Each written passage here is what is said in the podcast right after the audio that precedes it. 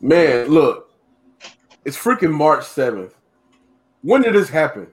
Hey, look, please uh, get this get this year over with as fast as possible too. Thank God.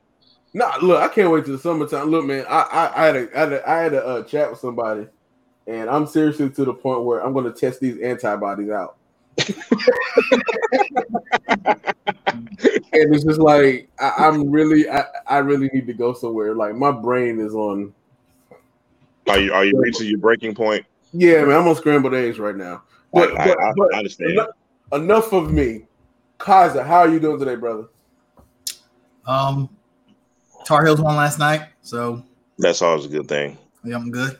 Repping the colors today. Uh, yeah. Duke. That's that. That's. I, I haven't really been following college basketball as much as I normally do. And, but uh, you know, you always follow UNC and Duke. And Duke, man, how do you be this terrible uh, after being so good for so long? It's crazy. Hey, can we um can I make it actually can I make an amendment to the show? Can we just talk about how terrible Duke is all show? That'll be fun. well, I don't watch college basketball. That'd be a conversation for you guys. Jamal, how are you doing, man? I, I'm I'm cool, man. I'm just you know I'm a hardworking black man just trying to survive out here, man. I'm I'm, I'm good though. Hey, ladies, man, Jamal needs a meal, so go ahead and uh, shoot your shot in the DM. I like steak. I like, like steak. steak. I like bourbon and trap music. Okay, I don't so know about guys, that. Look, man. Look, guys, look, look, look, look, man. The Hornets miraculously finished that road trip the terrible Western Conference road trip. Three, three and three. We called it. We, we called, called it. We called Everybody it. Everybody called it. Everybody called it. Yeah. And we, we had a thrilling win versus Sacramento last Sunday night. And then we had a, a, a, a schedule loss to Portland the, the following night. And then we blew out Minnesota right before the All Star break. So, guys, what are your feelings on this team going into the, the to, to the All Star break? Um, I think the Hornets are they, they realize they are on the cusp of being a good team. I think everyone mm. players. Kaza, how long we been saying that, man? I know, right? It seems like forever, but but you know the Hornets. You know, I think all the all the teams in NBA, you know, they know whether they're a good team or a bad team, and it, yeah. the Hornets for the last few seasons never really knew. They knew they had the potential to be good, and we saw flashes of it at the beginning of the season. But I think now, as it's starting to come, as it's starting to all come together, I think the Hornets are kind of like, wait a second, we got a chance here to to for one do something that's never been done in the Hornets franchise history, win the division, possibly be a playoff team, and be considered a good team. Yeah, um, and I, I, think some of the the statements I heard from the players and Coach Borrego prior to the break leads me to believe that first of all, None of the Hornets participated in any All Star activities, even the ones they were invited to. LaMelo Ball uh, turned down the skills challenge. Miles Bridges turned down the dunk contest. I think they realized the rest and focus is important during mm-hmm. this break. Getting healthy, I don't think they, you know, they're like that's not important. The All Star stuff that's not important. We got a we got a job to do. We got games to win, um, and especially when you do something like go on a very tough West Coast road trip and come out 500. Um, there are elite teams in NBA that don't go 500 yeah. on Western Conference road trips um, because it's it's just that tough. And to to to pull out the first of all that Sacramento win, and I know Sacramento is not uh, a good team, but they're not that much worse than the Hornets, honestly. And um, but to get that win the way that they did shows guts. One thing I'll say about this Hornets team, and I don't think we ever got this from any Steve Clifford team. I like Steve Clifford a lot as a coach, but Borrego's guys, they never give up. They never right, give right.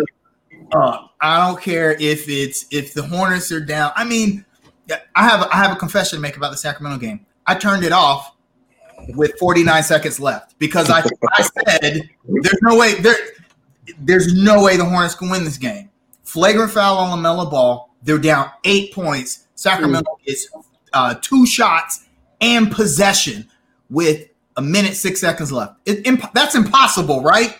That's impossible. impossible.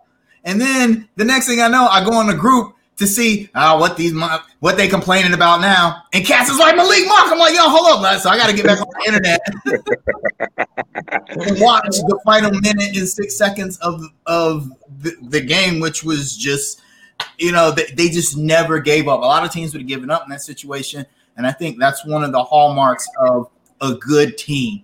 You find ways to get those to get those wins, and you execute. It is it is funny you are mentioning the dynamic of what a good team is and what a bad team is because what do bad teams do, guys?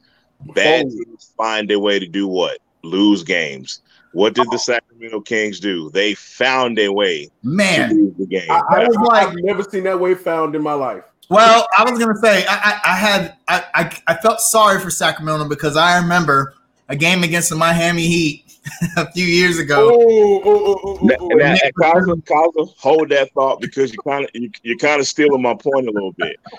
what what I was actually going to say was maybe uh, two to three seasons ago we were that team. Yes, we, we were, that team yeah. that was finding ways to lose games. We were the ones turn making crazy turnovers and missing free throws. And go ahead, Ronnie. I got a funny story about that game. So this is back when I had season tickets we were at that game and we were like, oh man, we got this wrapped up. And so we were leaving, walking out, walk, and people getting loud.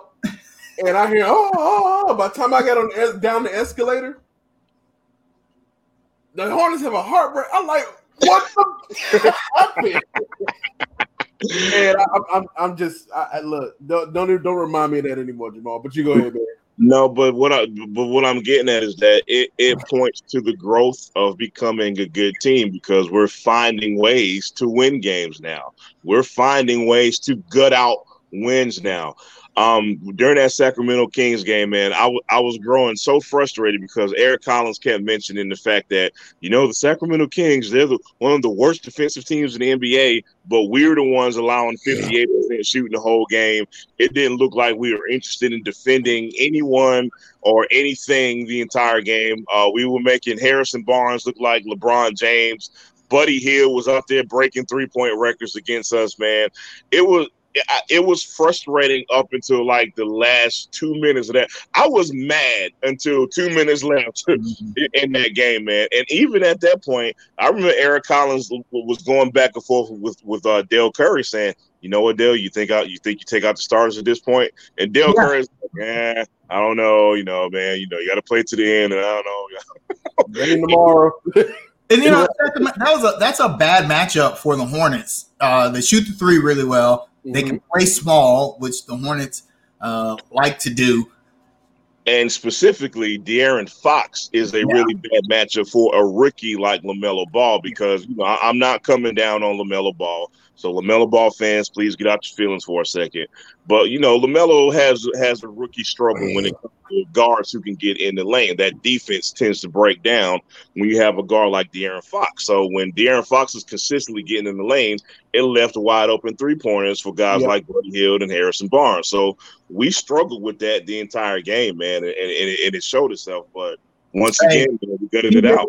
PJ Washington that game. Oh my gosh. I take back every bad thing I said about him uh previous to the season. Fans fans are overly harsh on PJ. Yeah, yeah. Uh, because he's being forced into a role that is is alien to him. And yeah. games like the Sacramento game where he steps up 42 points. Yeah. Uh, I mean, we we don't win that game if he doesn't. We needed every one of those 42. We points, absolutely did. You know yeah. And if you look at PJ, man, he's not really having a bad season. He's shooting almost 40% from three. And like Kaza said, he's been forced to play the five. He's only an inch taller than Miles Bridges. Right. That that is that is a difficult task. I, I, don't care if, if if the NBA goes small, he still has to go up against people that are bigger than him. But so, so but, we have but God, listen, but you, you, you know you know man fans don't like context you know everything that is stated as context is are are are things that are are used as excuses to some people but for context I mean, look at the season, man. Like you know, he came into the season a little out of shape, man. Uh, yeah. You know, the, the the coronavirus has already affected this season as it is. There's no training camp coming into the season, um, and like you guys mentioned, he's playing out of position most of the season, man. And all that stuff matters, man. And and and I think what we may be seeing going into the second half of the season hopefully we'll see a PJ Washington who's getting more into basketball shape, who can get even more consistent. And that's not to say again, and that's not to say the guy's had a terrible year. I just think he didn't meet a lot of people's expectations. And, and I think people were just a little too quick to jump the gun on PJ Washington, man. They would just start Miles Bridges, PJ's terrible. It's like, let's calm down a bit, man. Let let him he, he's he, he'll get back to the guy we want him to be eventually and, uh, what's what's impressed me about him is he's averaging basically a block and a half a game. Yeah, right. I'm, I'm, I'm, I'm gonna just leave it there. Yeah. yeah. And, I, so, and I, I still don't like him at the five. No, I don't either. I would I, I would rather the Hornets kind of shore that situation up. And then hey, you say, say, that, say that, say that, say that, say that. Oh, I'm, I'm, I'm, gonna save my comment too. I think I know. Also, last thing about that game, that's probably the first walk off and one I've ever seen in the 35 years I've watched basketball. Um, man, Monk, yeah, a great shot by Monk. Monk showed up. Malik Monk's been phenomenal in, in, the last month or so. So props to him. Um, and the Hornets don't have this recent string of success without him, but to have the guts and the basketball IQ to yeah. drive the lane and create contact to make the shot. Uh, that's a big step up in Malik in Malik Monk's game. Once upon a time, he would have maybe just pulled up for three or taken a bad shot, but very very smart of him to drive the lane, get the foul, shoot free throw, win the game. What did I say last week about Malik Monk, guys? I said uh, a, a part of his success this season was taking better shots and he puts pressure on the defense when he goes to the basket. What are we seeing more from Malik Monk this season? We're seeing more of him going to the basket, and it is paying off big time, and it got us a win, yep. man. In fact, I, I, he, he, didn't hit a three. Nope. If I remember correctly, right? I think he, like went over six, he, went over seven or something like that. Right? Man. Yeah, yeah. But look, and look, look how he goes over seven and still affected this game. Right. Stuff like that wouldn't happen in the past with Malik Monk. He goes 0 for 7 in the past. He'll soak, he'll pout, and he'll ultimately be sitting on the bench, but not this season, man. That's another sign of growth. That's the difference in uh coaching. So, guys, funny how that works. I I I, I just want an overview from you guys. So, I, I want some midseason grades. Look, particularly, I, I I just want you to grade the starting five the bench, coaching in the front office, and just kind of tell me briefly, briefly, Jamal, tell me the reasoning of of, of, of, of, the grade that you chose. So so look, how would you guys grade coaching? I am actually going to give Borrego a B, a solid B. Um, and I'll be brief, Rodney. Uh, I'll give him a solid B, man, because you know, with any type of roster turnover, um, it's always going to, and, and, with, uh, well, let me back up. Gordon Hayward and LaMelo Ball, you know, those are two new pieces that he's had to manage with the with the guys that he's already had. And I think he's done a great job of doing that. So that's my brief answer. Um, I agree. B, I think is is what you give Borrego. This is the first year in which this is his team, his roster composition. Malik Monk is the only remnant of the old coaching staff. And if you look at Malik Monk under the old coaching staff and the difference in Monk under the new coaching staff, it's clear that Borrego was able to get more out of Malik Monk's talents than Steve Clifford was.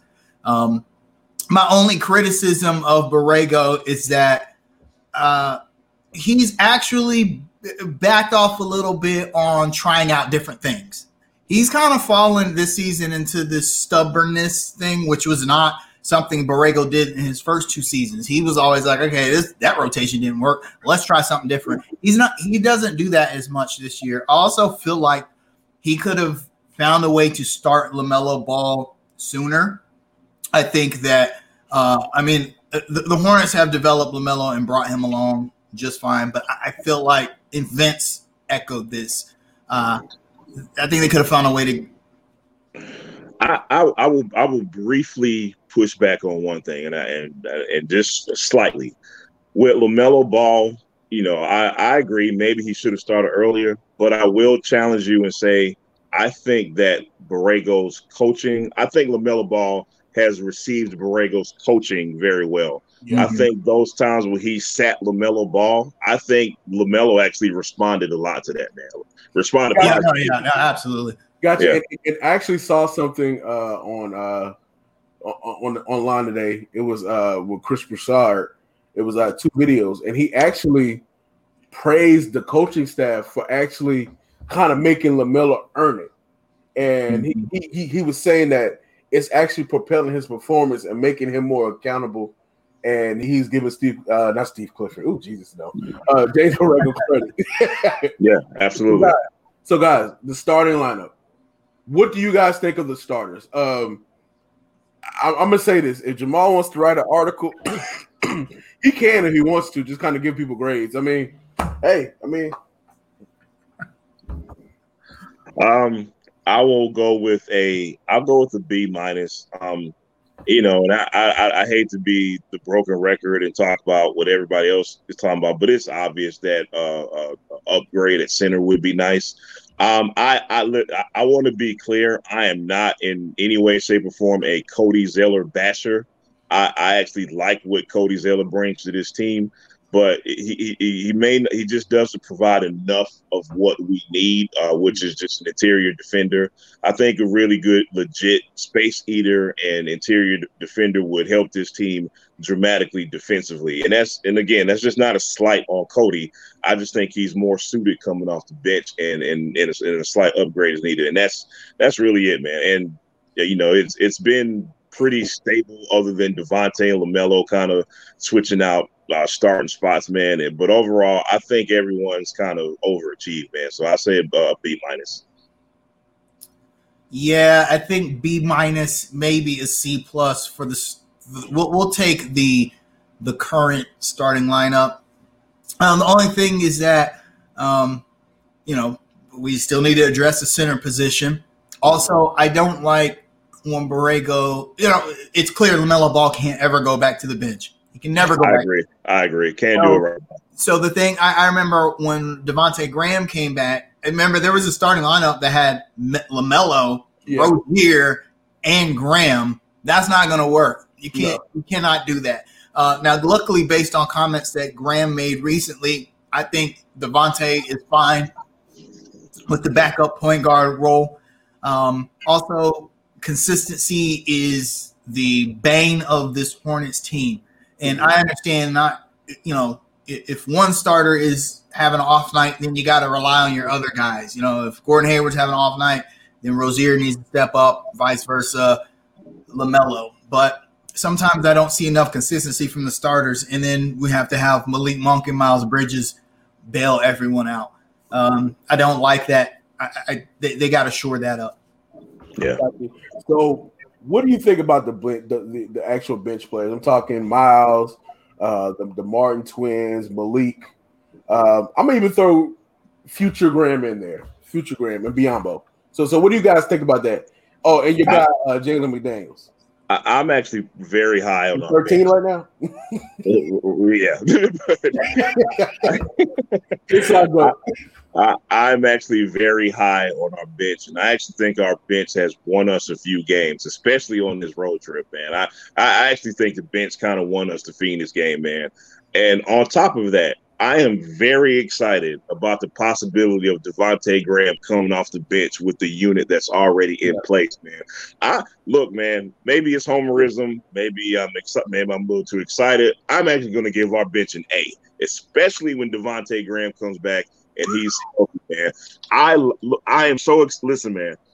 With Malik Monk's ascension, with Miles Bridges having a really good season, uh Devonte Graham possibly playing with with with that group. I, I'm I'm excited. I am, dude. I'm sorry. yeah, I think this is the most depth the Hornets have had since Jeremy Lin Yeah. backing up Kemba Walker. Um, and that was a pretty decent team. You know, that was a playoff team that should have beat the Heat in the first round. But anyway, um, you know, don't, don't don't don't make me depressed. man. Oh man, but negative memories.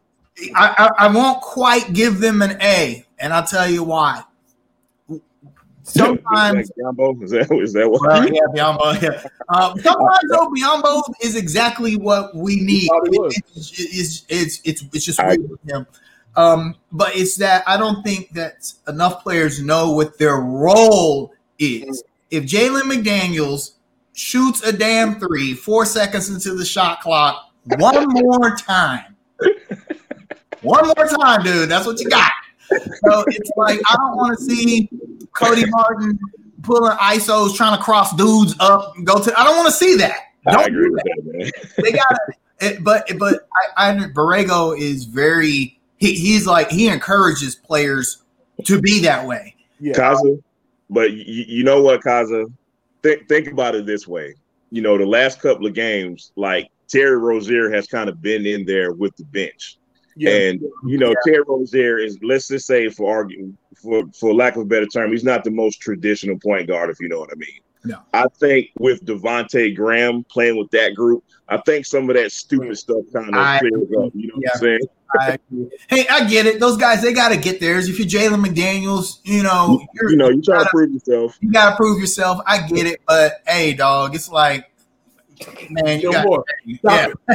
Hey, cut it, hey, cut it out, dude. Yeah. So when he get the ball, he's not passing that thing. He's not passing. He's not Guys, passing. okay, okay, finally, look. How would you grade Mitch and company in the front office? Oh, that's an A. I, I'll, I'll argue that point with anyone. If you look at what we went through with Cho Mm. and what we have with Mitch, I, I mean, night and day difference. I understand a lot of those things weren't Cho's fault. If Anthony Davis falls to us in It's, 2000, totally yeah, we're having a different conversation now. He's still But- being local though. But uh Mitch, first of all, to pick 12 and 13th and then get Miles Bridges. And I under, and I understand before everyone comes at me that we traded away Yes, uh, Shea Gilgis Alexander. But we got we got Miles Bridges and Devonte Graham. A lot of people forget about that Devonte Graham part. We ended up with another second round pick, and essentially we got two solid players for one good player, and I I think that bodes well for what the Hornets were trying to do. We didn't. I'll be honest, we didn't need Shai Gilgeous-Alexander at the time. We had Kemba Walker at the time, and if we get him, we don't get Lamelo Ball. And I don't care what anyone says. I'll take that Lamelo Ball. Yeah. Shai Gilgeous-Alexander any day. The potential for the superstar potential is through the roof. Um, so I mean, if t- t- to in in the course of two to three seasons, you get Miles Bridges, PJ Washington, Devontae Graham, and Lamelo Ball. I mean, come on, that's a haul, dude. That is Yeah. a haul, and uh, I, I don't think anyone can can unfairly criticize Mitch Kupchak. Now, the, the question is. Is this Michael Jordan's doing? Save that. Save that. Save it. Save Look, it. man, look, look, look. If you're gonna if you're gonna criticize Michael Jordan for all the wrong moves, You gotta give him credit for this, man. you Yeah. give him credit for the good that's moves. true, I, I, I gotta say it. Li- listen, so during the course of this offseason, we got the best free agent available. We we got rid of Nick Batum's contract, most of it, and we got the best rookie out of the out of the rookie class, perceivably. How do you not give them an A? And and to add context to this, man, you know, with those moments that I that I've defended Michael Jordan's ownership, you know, one of the things I've said in the past is that I, you know, I I, I never knew whether him and Cho and Clifford or whether it was him and Bickerstaff were ever on the same page. Yeah. It feels more and more like Mike and Mitch are on the same page. It, mm-hmm. it feels like they're they're they're thinking alike. and and here, here's here's here's why I, I feel that way. You know, with these these reports have come out and said, you know, hey, Mike has given uh, Mitch his blessing to do this or to do that, and the last I don't know two or three moves like that they've worked out very well for the Charlotte Hornets. Yep. So Yep. how do you not give this? Uh, how do you not give this team? Uh, I'm sorry. How do you not give management an A for this offseason, man? And you know, going forward, man, you know, we've always argued uh, rebuild versus retool and all this stuff. I just say, man, just keep it simple and just get better however you see fit. There's, yeah, yeah. you know, there, there, there's no one way to do that. And I think Mitch and Mike are proving that. You know what I mean? You don't have to tank to get better. Uh, you, you know, you don't have to do it one way, man. And I and I, I like the way they operate business these days. I really do. Also, not re-signing Kemba and getting Terry is looking like a genius move. Like, listen, I foresight, love forecasting, I, foresight. Now, I want to brag on myself a little bit because I'm light skinned and I like doing this. I want to brag on myself a little bit. I was listening to a former under construction show, a very early show that we did. And what I said, Kemba Walker was leaving, I said, what's going to happen is Mitch is going to sell his vision to Kemba Walker. Either it works out or it doesn't. Mitch is going to tell Kemba, look, if we keep you, we're not going to get that much better. And that's just, that was the reality. Yeah. If we don't keep you, we're going to have an opportunity to get better. We're seeing what's happening now. That's all yeah. I'm going to say. Gotcha. So, guys, guys, what are your expectations for the second half of the season? Uh, we reportedly have one of the easier schedules left in the league. God. And and and and also uh the trade deadline is coming up soon. Do you anticipate any moves, any like big time moves or cursory moves? Like what what, what do you guys anticipate? Guys will go first. Um, let me say this. There is nobody, even LaMelo Ball, on the team that isn't expendable for the right price. Uh, Cosmo, they trade they trade Lamelo Ball. That stadium right. might be there the next day. I, I, right. with, with, within the realm of reason, if the Lakers said, "Hey, we'll trade you Lamelo Ball for LeBron James straight up," you make that deal, right? You make that deal. You make that deal. you make that deal. you want a championship, right? Uh, uh, that's what I'm saying. Within the realm of reason. Um, but you know, for guys like guys that I love, like Terry, Miles, uh, Devontae, for the right deal, those guys can be traded. However, people have to realize there's a difference in that that good players don't necessarily mean a good team. Think about all the things the Hornets, the adversity the Hornets had to go through from the end of last season to this season to become a good team with good chemistry. So you bring in a better player for for Terry Rozier or whatever. That doesn't mean the Hornets are going to be a better team. Look at the Washington Wizards. You trying to tell me the Washington Wizards don't have a better roster than the Hornets, right? They have what Russell Westbrook and Bradley Beal, and they probably won't make the playoffs. I, I got better pushback. Um, I think Washington has better top end, top heavy. Yes, heavy, but they don't have more depth, though. Yeah. True. Or or take a look at the the uh, the Houston Rockets. Same thing. Yeah. Great yeah. Top heavy yeah. talent. Um, they'll they'll probably miss the playoffs as well. So I I actually don't think the Hornets are going to. They're going to put the feelers out to see. We already know that there's been talks about possibly getting Vucevic from Orlando. They're going to put the feelers out and see what's out there, but I don't think they're going to be too too aggressive um, with the trade. I don't think they're going to. Yeah. They don't want to mess up this chemistry. If they can, if they can um, trade, you know, somebody like one of the Martin twins or Jalen McDaniels and some picks to, to shore up that center position, that's what they'll do. I actually expect the Hornets to be right there in the division lead. And you know, from from the fourth spot in the Eastern Conference all the way down to the tenth, there's there's literally like two or three games difference separating. Yeah, yeah. I, I expect the Hornets to be right there. I, th- I think they'll make the playoffs. Mm-hmm. Um, where it, it it's I, I mean there, there's just too much uh, it's too close. Yeah, it can literally be anywhere from four to ten, man. You yeah, yeah, yeah, yeah.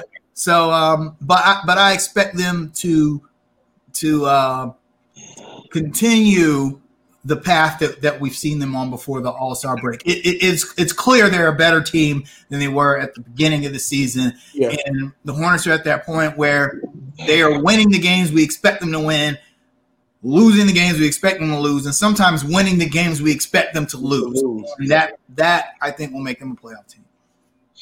All right, man. 37 games left in 67 days. Now you look at that and you're like, holy cow, man. Like that's a lot of condensed games in a short amount of time.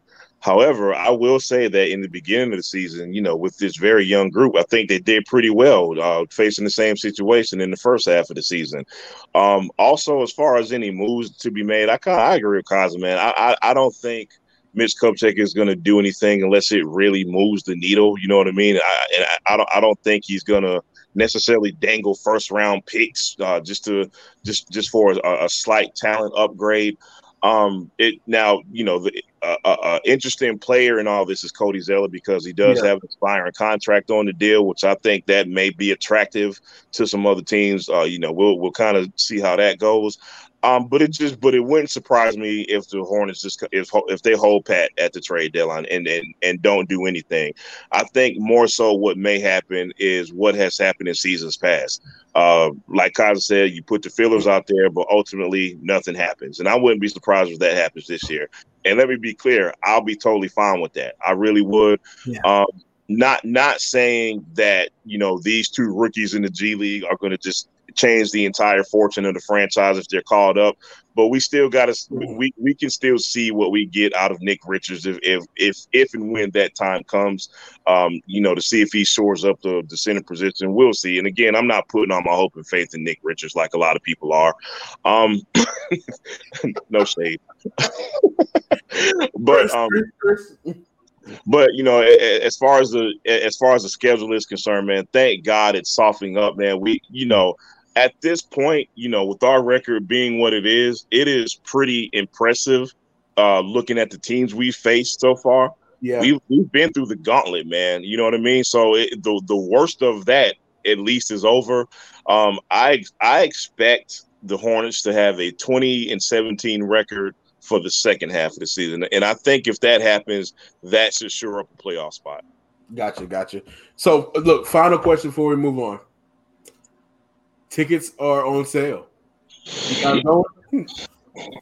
mm. Um, I, I well, you know you want to go. I, look, you're thinking about it hard. Look, look, activate those antibodies. I need to know uh, what the social distancing is going to be like. I need to see look at a few games and see how far apart Cass is sitting mm-hmm. and all that. Um, I, I look, I, am I'm, I'm really considering. I, I look, I, yeah. I, I, I, just want to support the team and, and see them play. I miss right, right. Rodney, I think I'm I think I feel exactly like you because like with the Panthers this past season, there was no way I was gonna go because it just felt forced. And yeah. coronavirus was ring its its very ugly head.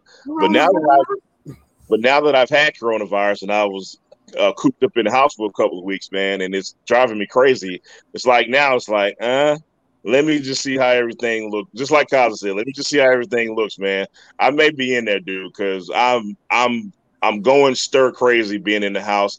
I miss my guys. You know, me and Rodney, we we were there all the time in past seasons, man. I just miss being there. I miss the environment, man. But I also still want to take this pandemic very seriously, well. So I, am a little I, torn. I'll say this: I cannot wait until like I think about this all the time. I cannot wait until a full capacity Hornets game. Woo! It's gonna be amazing. The first time Lamelo throws an alley oop to Miles Bridges, they might have to shut the shit down. You know how they shut down games at the Rucker because some crazy shit happened. They might have to do that at a Hornets game. Cat hey, running on the hey, court. Hey, hey, big Big Pat gonna come out of that half court be like, Hornets down by twenty. It's over. Hornets getting blown out with that alley oop. It's over. Hey guys, look, we're gonna, we're gonna have to move on, man. So, um, let's talk to the Panthers, man. It's not a lot going on in the off season. So Thursday, Greg Olsen, Thomas Davis, numbers retired. How do you guys feel? Well, not numbers retired, but they but they're signing the retirement papers, one day contract with the Panthers. So how do you guys feel about this? Are, are you guys happy that, that this is happening and kind of fences are being mended? And hopefully in the future we can get Cam to sign a one day contract. So how do you guys feel? Um, expected um, expected, and it it just feels right. That I, there's no other way, especially with Thomas Davis. Like, man, Thomas Davis has been such a great ambassador for the Panthers for so long, man. Um, nobody's going to remember his tenure with the Chargers and the Redskins, man. Thomas Davis is a Panther. I, I, I think I don't, I don't, you know, I don't speak for the guy. I don't know him personally, man, but I'm almost 100 percent sure he'd say the same thing. You know what I mean? So yeah. it just it just feels right, man. And and like you said, man, hopefully it, it, signifies a change in the franchise and, and and not having any beef with the with the old regime. Um, I'm I'm still holding out hope that number 89 will mend his fences at some point. Maybe he has already, actually, man. But um, it just it just feels right, man. And Greg Olsen as well, man. I, I not to take anything away from him as well. Uh, Greg Olsen and Thomas Davis, who, who's who's done so much for the Charlotte community off the field as well. I don't want I don't want people to uh, forget that either, man. Not just their production on the field and what they gave us, man, but those two guys have been entrenched in the Charlotte community their whole time here. It just feels right. Yeah, absolutely. When you think about the the legacy of the Carolina Panthers and the best players and the best ambassadors, those two guys are going to rise to the top of the list. I mean, uh, Thomas Davis, Walter Payton Man of the Year winner. Greg Olsen, multiple Wealth Bank Man of the Year nominee. And I'll say this about the old Panthers regime. Um, they were very good to the players. Yeah. If you notice, nobody almost to almost to a fault. Yeah. Nobody ever has, even though we found out that Jerry Richardson was a sleaze, nobody in the organization has come out to say anything bad about Jerry Richardson or anyone associated with him. Even Cam Newton, which is surprising to me considering what we know Jerry Richardson told him. But everyone was kind of like, hey, those guys were good to me. Thomas Davis, three torn uh, ACLs on the same knee. Any other franchise would have cut ties with him. But the Panthers knew the talent was there. And, you know, obviously they made the right move in keeping him on. Um, you know, and the uh, thing with Greg Olsen, you know, I, I, I still can't believe that we ended up with Greg Olsen for nothing. Pretty much. yeah, that might be the greatest trade in Panthers history right there. We ended up. Wait, wait, wait, wait, wait. Deshaun hasn't been traded for yet. You, yeah. okay. Yeah. Yeah. but until that happens, yeah. Uh, yeah. I mean, to, to, get Greg Olsen, I remember when we got him, I was like, "Who the hell is Greg Olsen? And boy, I mean first uh, tight end in NFL history, three consecutive thousand yard seasons. He had this incredible rapport with Cam Newton. Plus, he did a lot for the community. Plus, we know that his struggles as a father uh, with his children, his uh, son going through multiple heart surgeries, and the Panthers being there for that. I am very, very glad to see those guys retire as Panthers. Now I can buy their jerseys and put them on my wall behind me somewhere.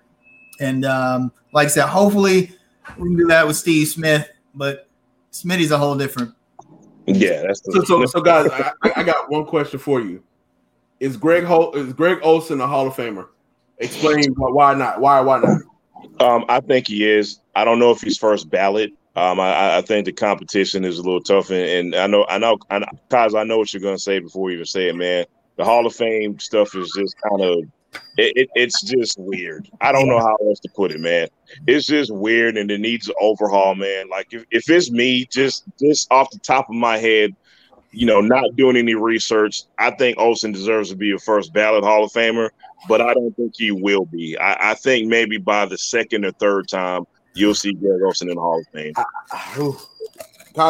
And look, and Greg Olsen, and I'm saying that, and even that may be tough. Uh, let me let me make that clear. But go ahead, Kaza if Greg Olsen was a Dallas Cowboy or a New York Giant, we wouldn't even be talking about this. It would be expected that when his name came up on the ballot, he'd be in the Hall of Fame. But because he's a Carolina Panther, he's gonna get shafted. Like Jamal said, the Hall of Fame selection criteria is just really weird. It's all these unwritten rules about how many players can go, how many of each position. That's why we have a log jam at wide receiver Steve Smith should be a first ballot guy, but he won't be. Mm-hmm. Um, he might be a fifth or sixth ballot guy, which is insulting to someone that has had the career that sees top 10 in every major statistical wide receiving category. And he's a I mean, I mean, Hall of Famer. It's like, what? That alone should get you in there right there. Exactly. So, yeah. uh, so the same with Greg Olsen. He should be a Hall of Famer, whether or not he is. Um, and plus, the you know the media votes on the Hall of Fame um, that's that's what's going to be the uh, the challenge to Greg Olsen getting a jacket is how does the media look upon him? It, I think if they win that Super Bowl in 2016, he's definitely in. Yeah, he's definitely in. Uh, them losing that, you know, and Greg Olsen was never the same after that season. You know, the the rest of his career, last three or four years were injury plagued, very forgettable in Seattle. Um, that might hurt him some with the media. But I, I will say this about Greg Olsen. I don't think he gets enough respect in comparison to his peers. When everyone talked about the best tight ends in football, and I remember I remember this. Ron Rivera, uh, Rob Gronkowski had a big season, right? Mm-hmm. Put up like 1,200 yards. And Ron Rivera made the statement, well, our guy can do that too. It's just that we're not as dependent on him as Tom Brady is on Rob Gronkowski. And boy, people were like, Ron Rivera does not know he's talking about. What what but what part of that is a lie? I, that's Nothing, my question. Exactly. Nothing he said was untrue. And it was after that that uh, Greg Olsen had the three consecutive thousand yard seasons. He said, Hey, our guy can put up a thousand yards as well. Yeah. It's just that the Patriots rely more heavily because uh, we, we still had Steve Smith at the time. They still they rely more heavily on Gronkowski than we do Greg Olsen, and people were up in arms about it. And I felt like that three year stretch, there wasn't a better tight end in football. There was not, not not Jimmy Graham. Rob Gronkowski was barely on the field during that time. You gotta, I mean, you gotta be able to play the game, right? There was definitely no one more consistent during that time than Greg Olsen was. Yeah, I, I, feel like he, he just doesn't he he doesn't get the respect that a guy like Jimmy Graham, who was a great tight end, but where is he now? Right. He, I mean, um, I, I, I feel kind of bad for Olsen like that. Like someone in the comments though said that he's part of the media now, and I think he'll do a great job as a media personality, and maybe that will help when it comes. Well, look, I know one thing for certain: he will be better than Jason Witten. Um, I think. Uh, look, I, guys, I, I, honestly think that there is going to be a backlog. You're going to have Antonio Gates, uh, Gronk, uh, Travis Kelce, and, and, all those other, and Jason Witten as well. And I've, I hate to say it, I can see Gray being a Drew Pearson type guy, and people from the, the media always fighting for him to get in where he should be in. And like like Kaza brought up, he he is penalized for where he played. If he put up this type of production in Chicago or Green Bay or uh, the Jets or the Giants or, or, or, or, one of those markets, he would it would be a no brainer. But I mean, it's it's it's, it's penalized for being a, a Panther. Yeah, Pretty simple. Yeah, in the famous words of an old coach, it is what it is. It is what it is. It is, yep. So, guys, uh, the Panthers are reportedly going to franchise tag Taylor Moton. Is this a good move? I don't know if it's a good or a bad move. It's a necessary move. I will say that. Um, I, I think you, you got to look at this, man. Think about our offensive line without Taylor Moton this year we don't want to imagine what the offensive line would look like without him. And the free agent market, uh, uh, the free agent market this summer is very thin when it comes to offensive line help. So, with that being said, it was necessary. Um, you know, I, I, I think. The, you know, obviously the franchise tag, it is what it is. It, it overpays certain talent, but at least it buys you some time next season to negotiate a fair contract, whatever that may be, and whatever both sides agree to. But again, man, just necessary. Um, not to get off subject, but I did see something this uh, this weekend that intrigued me. Uh, Trai Turner looks like he's going to be cut. Now, what if you can franchise tag um, uh, Taylor Moton and get Trai Turner on the cheap? Now, did a question? Did we burn that bridge? Maybe I don't. That Trai Turner needs a job. Uh, that's he gonna it, yeah. He gonna have it, to swim across.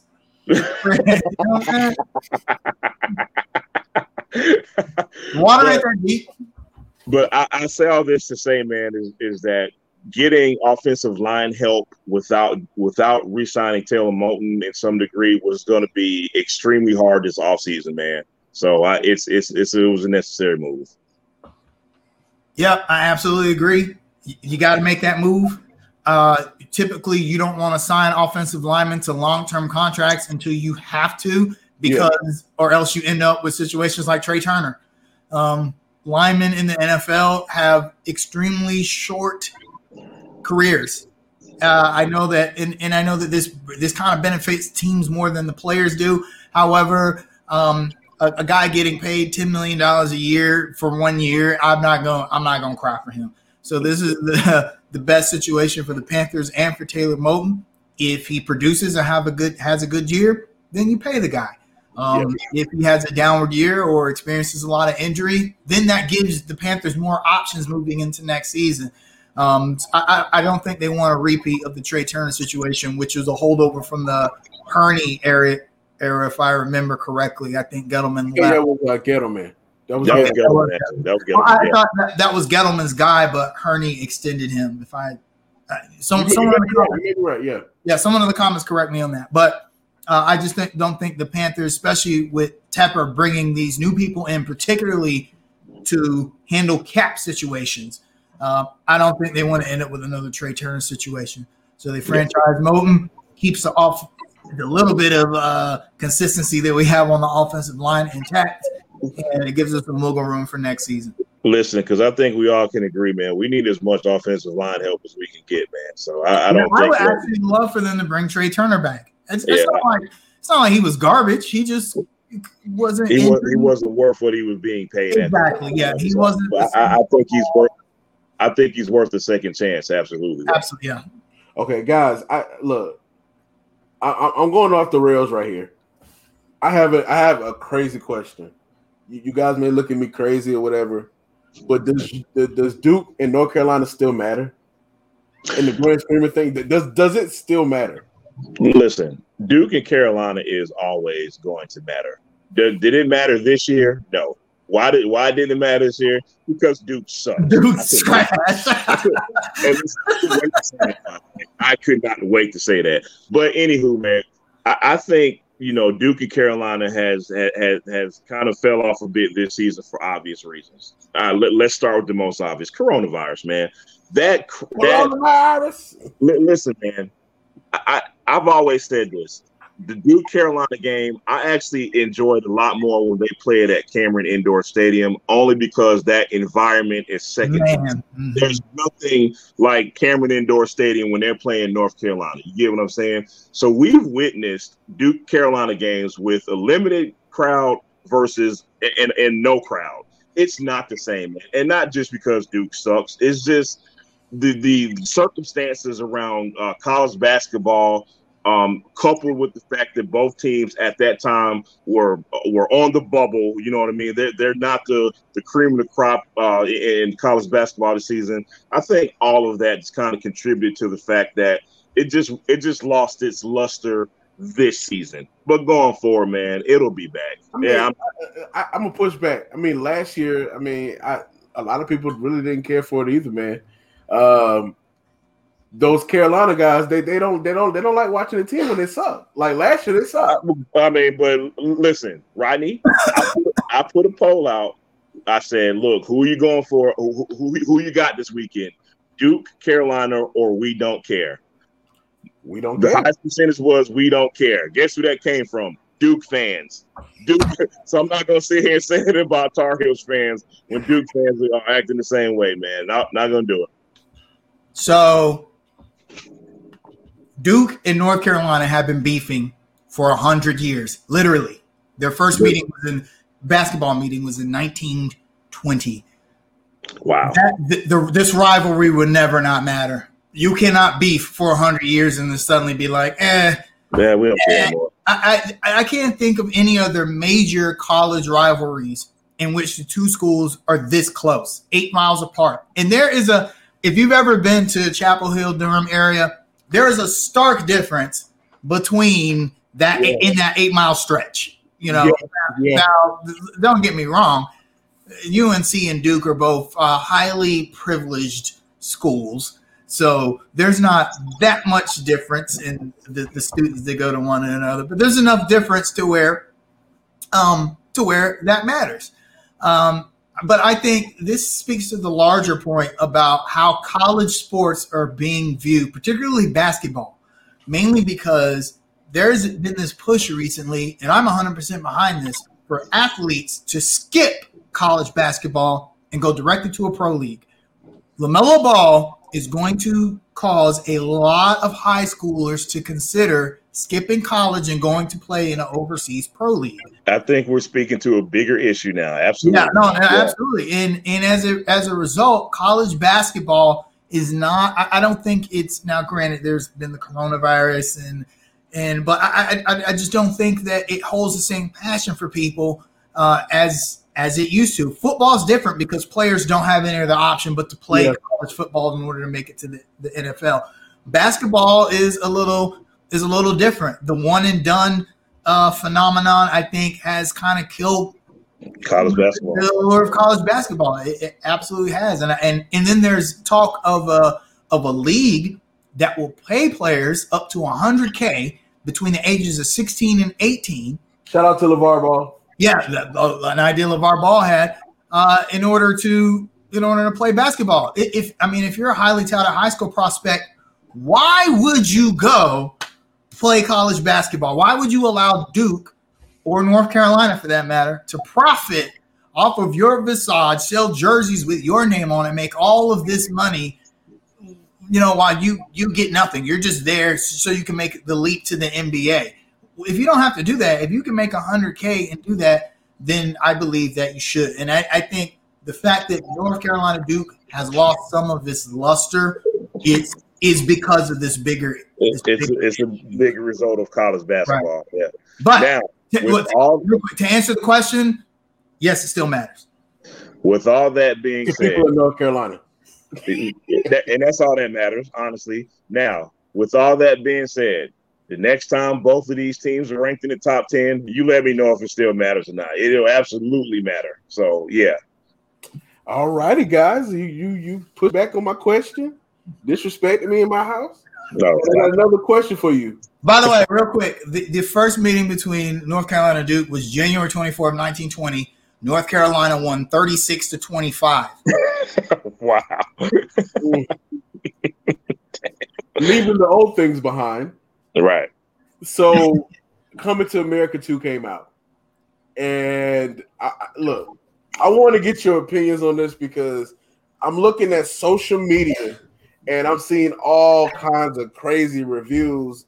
And what did you guys think of the, the movie? Like me personally, it was a little jokey at first, but I, I, kind of liked it overall. I did like it. So, what do you guys think? Um, first things first. You know, I, I tempered my expectations for for this reason and for this reason alone. Coming, the original Coming to America is arguably like the best comedic black movie ever made, arguably. I, we can argue about that all day long, whatever. But how it, there's nowhere to go when you're coming from the top. Yeah. You get what I'm saying? Like that, like coming to America is at least, for, at the very least, from a comedic acting standpoint, is perfection. Eddie Murphy was in his bag, like the young kids say, in coming to America. He was prime Eddie Murphy in coming to America. You get what I'm saying? Now you fast forward 30 years later, you get what I'm saying? You have a very tempered Eddie Murray, Eddie Murphy, who may not be as inspired to be quote unquote the Eddie Murphy he was 30 years ago. Now, here's why I'm saying this. You look at the cast of Coming to America 2, it was less about Eddie Murphy yes. and more about the supporting cast. Yeah. Yeah, that was already going to be a detriment. That's that was that's a given. That was already going to leave a mark on, on this movie because you have less and less of the funniest guy in the cast. Now, I'm going to steal Kai's point because he's going to say the same thing when he goes up next. Um, give me the name of the guy because I don't even remember the name. Jermaine Fowler. Jermaine Fowler. God bless him, man. I just think he was miscast for this role. I, I, I, did not like the casting for the for the prince in this role. I can't come up with a better name for you right now, but the whole time I was thinking like, man, there's somebody better that could have been the prince in this movie. Me? Now, Yeah, maybe whatever. Um, now, now back to the movie, man. Now, I, was it was it like knee slapping funny throughout the whole movie? No, I, it wasn't that. Did I laugh a few times? Absolutely. Mm-hmm. Were there scenes that kind of felt forced on us sometime? Yeah, there there there was, man. But I think the the, the overall storyline, the visuals, uh, I like the modern twist they kind of put on on, yeah. on things. It made it an enjoyable movie. So do I do I think it was trash like a lot of people call it? Absolutely not, man. Do I think it was a decent family movie? That's important to note. Family movie, I absolutely do. Kaza, Kaza, Kaza, Kaza. So I need black people to stop being movie snobs. Especially when you support Tyler Perry so Thank damn much. Oh Thank Lord. You. you know, I, am not a movie snob. I'm I'm not an elitist, but you know, black people, we love some of the worst movies ever. And then so when this movie comes out, it, it's like people were people were waiting on the opportunity to hate on this movie because we all knew it could not live up to the first movie. Yeah. There's no way. There, there's it, it would have been impossible. And and the thing is, is they knew that when they were making the movie. In fact, they allude to it in the movie. In, in a scene, there's there's they a scene talking about about how this movie is essentially just a crap cash grab sequel yeah. for nostalgia's sake. And and so that I went into it with that same like, hey, just make me remember why I thought why I liked the first movie when I was a kid. And and that's what they did. Uh, they you know they all the flashbacks were on point. They rehashed these old jokes that were you know that are still funny 30 years later. And I, I want to make a, a real quick point about about Eddie Murphy. Uh, a lot of people feel like because the original Coming to America was R rated and this movie was PG 13, a lot of people feel like, you know, Eddie Murphy is an R rated guy, even though his more popular movies have been more family oriented PG 13 fare, but that's a, another discussion. But I'll say this movie would have been R rated if it came out in 1999 and 1989. Yeah. The jokes were raunchy. There are a lot of sex jokes. Hey, Morgan Freeman scene was hilarious. Actually, yes. that, that, that actually was a funny scene, man. They threw a dick joke in there. Uh, yeah, know, yeah. Like, like we weren't gonna notice. Uh, they right. threw like kind of a rapey or like a rapey joke in there. Yeah. Like, Hold up, man. Let's okay. What's yeah, right. right. So uh, just because they didn't drop the F every two minutes, you know, doesn't mean that the uh, the movie was like less adult. Like now it's still a movie you can watch with the kids. It's, i mean it's a pg-13 movie but it just goes to show the di- the difference 30 years makes. Uh, but, but, the casting the costume design the music where you get Salt-N-Pepa from? Right. Yeah. spoiler alert everyone. Gladys uh, knight? Gladys knight? Gladys knight. Involved I Where forgot the, the Gladys Knight scene was pretty good too, man. I, I actually like that scene as well, man. Yeah, that was look, funny thing, like when I saw Louie Anderson, I was like, "Oh crap, he's alive still." I thought, yeah. uh, apparently he he really didn't want to be in the movie. Uh, I read an article somewhere where they kind of like coerced him uh, to reprise his role uh, in in the movie. But I like the movie a lot. Did I like it as much as the first one? No, nobody's gonna like it as much as the first one. But it made me laugh. Um, I'd watch it again. I got, I got, I got a question for y'all. Let me know if I'm just completely off base when I say this. I, I really want you guys' opinion on this, man.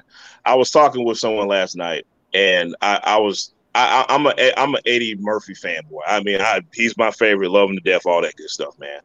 And I was, and I was telling my friend, like, if you look at Eddie Murphy's last roles, particularly in um, Dolemite and Dreamgirls, mm-hmm. those roles were very different than things he's done in the past. You right. know what I mean? And you look at those two roles, he killed those last two roles. Yeah. At least in my humble opinion, he did. I think with coming to America, people have to understand that Eddie Murphy is an artist. Comedians are artists. Mm-hmm. And artists sometimes are inspired by doing different things. If you're kind of doing the same thing you've done before, it's not gonna you, you, maybe you're not gonna be as inspired to do it as you were 30 years ago I kind of felt that with Eddie Murphy for coming to America too. He's probably at the point in his career, he's like, ah, this is a rehash, man. I'm not, I don't get up to do rehashes anymore. Does that make sense? Yeah. No. Uh, one thing Eddie Murphy's always done is he puts his friends on and they just have a good time. Uh, Harlem Nights, a movie which is actually terrible, but black people love it, and I actually I love it too because it's Eddie Murphy. Terrible like Billy. Right. yeah. Yeah. yeah. um, because Harlem Nights is Eddie Murphy and his friends playing cops and robbers and having a good time. And I think that's what Coming to America, the sequel was.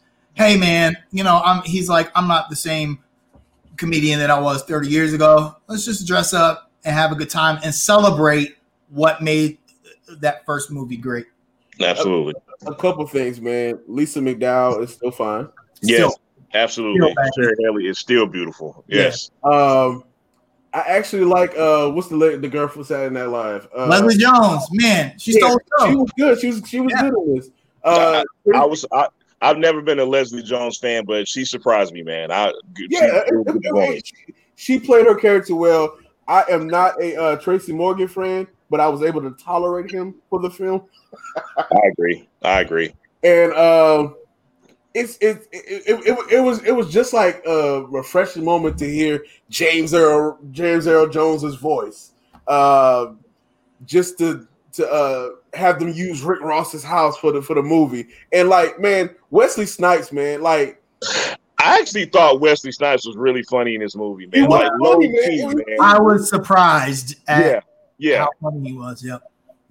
And so, man, like I, I really enjoyed the film, man. I, I, I really didn't come come out expecting like a dramatic cinema piece. I mean, if you look at the first Coming to America, it was it was a comedy, man. Like the girl, the twins rapping about the men want to feel their breast and and and, and, and the roaches and and, and, and the barbershop scene. I'm like, how how you didn't expect joke scene? I, I don't know. I, I don't know what people expected. And quite frankly, I don't care. Stop yeah. people and telling there's a bad movie. You like worse. I listen. I, there's a Facebook post I saw today that I'm about to steal, and I couldn't agree with it more. I have never cared less about people's opinions on a movie like I like I have coming to America too, man. Seriously, I, I don't yeah, care about. I, when I saw that they were released it a day early, I told the family, "All right, that's what we're doing."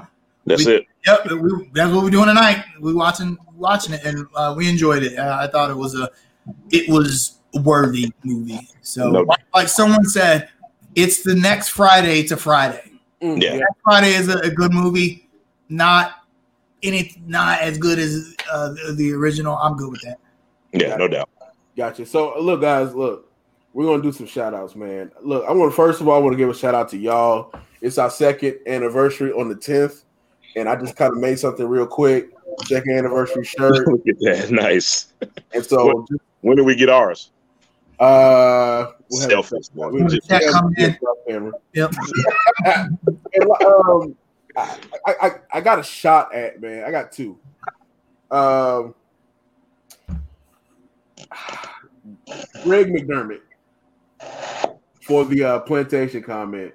You, yeah, you it, it's it, it's it's it's not the time or place or environment to be making those comments. How, how do you not know yet? How are you that tone deaf in 20? Yeah. Yeah. You, you, you look, I I heard that he volunteered to step down after he realized what he said his players wanted him to coach still. Uh, I actually commend him for that piece. But you it's 2021. If you haven't been paying attention to 2020, 2019, 18, 17, 16, 15, 14, you gotta wake up, brother. Um, it's it's it's so ingrained in the people that they don't even realize they're doing it. Yeah. Um, I got a shot at the NBA, man. You really chose to have an All Star game in the middle of a pandemic. Now, one of your All Star starters, two. No, no, Ben Simmons not starting. Okay, oh. back up. Uh, Joel Joel Embiid and Ben Simmons. They're, they're they're out the game because they unknowingly went to a barber who found out later on he had COVID. As as we as we learned this past couple this this past year, you can have COVID and not show symptoms, or you can have COVID and not show symptoms yet. And so it's it, the NBA man do better, man. It, Atlanta's a total mess. Yeah. Atlanta's a mess. Um, I'm gonna steal one of your shout outs. Uh, shout out to us, man. Two years in the I, I, in the in I guess an industry that is very very hard for black men to break into, man. But um, you know, like I say all the time, man. Uh, yeah, uh, Jay Anderson, absolutely. Boy, did you see that today, man? Whew, Look, Lord come on, don't get off fast. Come on. All right, I, I'm back, man. Um, shout out to Oh, Chloe oh, oh. Yeah. Um, um, you know, just the, the the people who check us out every week, the people who listen to us, who like, share stuff, man. Y'all keep us going. Like I say all the time, man. Uh, shout out to us, man. I, every, every Sunday, man, it's something I look forward to doing, man. I, I, you- know, man, we have a passion for this city. We have a passion for these teams, and we just like to show that every week, man. Um, shout at to Duke fans. Um, look, man, don't don't go into hiding because y'all suck, man. Don't don't be those people. Uh, when I tell you yesterday, Facebook looked like a damn desert. Like there was tumbleweed through my timeline from Duke fans. Y'all should be ashamed of yourselves. This, this is why people stay on y'all because when y'all win, oh Lord have mercy, man. It's a damn parade every time y'all win, man. But when y'all lose, it, it- you can't find it. it all, all of y'all, all of y'all are like on the FBI's most wanted. We can't find you, man. So shout at to Duke fans. Um, shout at I'm steal another one, Rodney, to the NBA. Um, not only did you choose to have an All Star game, but you chose to have it in one of the worst places you could possibly have it. I, I, some of the pictures I'm seeing from Atlanta this weekend online, I, I, just, I it, it makes my blood pressure spike, man. I, I don't understand how people are still this reckless and this careless, man. Um, what's the saying that the old people say, man? A, a hard head makes a soft ass. Uh, I, I guess that's the way it's gonna be, man. So those are my shout outs this week. Um, I want to shout out to the '90s being back. I mean, the Hornets are popular. The Knicks are the of course uh, coming. There's the Coming to America is the hottest movie. And, I mean, it's like did, did we step back in the time uh, machine or something? And so, shout out uh, to the '90s being back. Uh, I mean, I, I mean, are we gonna get a Jodeci album next week, man? No, That'll I be- mean, if that don't, I don't want, I don't want one. hey. I- I'm cool with Jodeci right now. Uh, but and then lastly, I want to shout out. This is a shout out we do every week, and maybe we should just kind of make a tradition to shout out the fans in our chat every week. That's it, I. I love when I start seeing those comments pour in while we're talking, helping to drive our conversation, challenging us, uh, you know, on some of the things that we say. Um, there's been a great addition to under construction over, uh, you know, the past year. Um, and we're going to find a way because eventually we're all going to get back in the studio. Yeah, I'm man. in there. I- Look, I'm in there. But the show will be bigger and better at that point, and we will still find a way to keep you guys engaged with us. Um, you know, as as as, as we do it when we're all back together. Then, so uh, thank you guys. We couldn't have done this for two years with without you guys. Being a content creator in in itself is very very difficult because you don't really see the fruits of your labor. In fact, you spend more time, money, and resources that you never get back you know, doing this. Uh, so when you get that fan interaction, then that make then then you get motivated to continue doing it. Yeah. So um, so we need that motivation from you guys. Thank you very much. Uh, we appreciate you. Look, look, man. I, I'm uh, look. I, I I can't leave on two shot ats. Uh, so uh, I, I got a shout out for people, man. Look, we're about to get a stimulus check. Some of y'all fortunate people about to get a tax refund, and you're about to get a vaccine within the next month. Don't lose your damn minds. Look, look, ain't enough crab legs in the ocean, brother. Uh, Hey, there's no CIAA this year, so Zappy, we might have some money for the summer. hey man, hey, It's not going to be a bunch of rented cars with rented rims on try on. but uh, man, also man, look, I, I'm I'm I'm I'm into this now. Shout out to NBA Top Shot. I, I I'm officially a nerd. I bought my first pack this weekend, and I will buy another pack. and I will be selling cards. So No. if, you, if you want a card, look, I'm trying to get a Lamelo card. I'm trying And, to and look, and look, and this is this comes after a week after I called Kaza a nerd. So I, I might have to take Right, that. yeah. I don't even do top shot.